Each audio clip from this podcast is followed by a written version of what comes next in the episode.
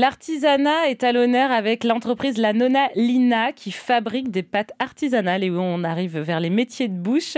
Et on va euh, en parler avec euh, la gamme de produits de cette entreprise. Et euh, pour nous en parler, évidemment, je suis avec Théo Garouste, un des fondateurs de l'entreprise. Bonjour Théo. Bonjour. Alors présentez-nous euh, votre gamme de produits. Vous fabriquez pâtes, ravioles, mais alors euh, expliquez-nous un petit peu dans le détail.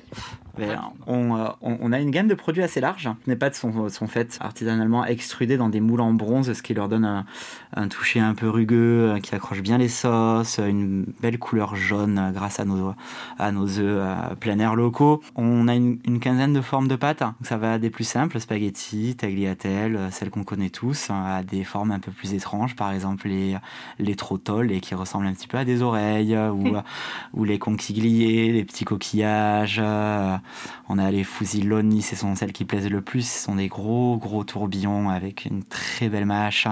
Les reginette qu'on connaît peu, c'est, en réalité, ce sont des, des tagliatelles, mais qui sont crantées sur les côtés, ou alors des mafaldines qui sont ondulées sur les côtés.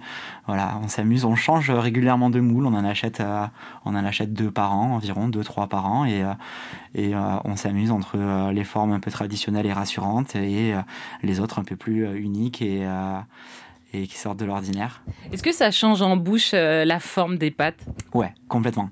Euh, bien sûr, toutes les, euh, même si la base est la même, euh, la forme va influer sur notamment le temps de cuisson, mais aussi sur la mâche. Voilà. Ça, la fusiloni qui est la plus, euh, qui est la plus grosse entre guillemets, avec avec le plus de matière, ça sera, euh, sera celle qui aura le plus de mâche en bouche. C'est celle qui euh, que l'on va mâcher le plus longtemps. Personnellement, c'est ma préférée. à l'inverse, euh, à l'inverse, une, une coquillette, c'est euh, c'est une pâte qui est plutôt molle. Voilà, qui a ce côté, voilà, ce côté un peu régressif qu'on aime tous. Donc ouais, complètement, la forme de la pâte euh, change change vraiment le, le ressenti. Euh, Euh, lorsqu'on la consomme. On fait aussi énormément de gnocchi et énormément de raviolis. Et l'avantage des gnocchi et des raviolis, c'est qu'il n'y euh, a pas de limite à la créativité, en fait. On peut les aromatiser à ce qu'on veut. En fonction de la saison, en fait, on change tout le temps, tout le temps, tout le temps. Donc je pense qu'on a, une, à l'heure actuelle, on doit avoir une, dans notre historique une bonne vingtaine de recettes de gnocchi différentes. Et je pense une bonne quarantaine, voire cinquantaine de recettes de raviolis différentes. C'est sans fin parce que ouais. parce qu'on peut vraiment s'amuser avec les envies et les saisons.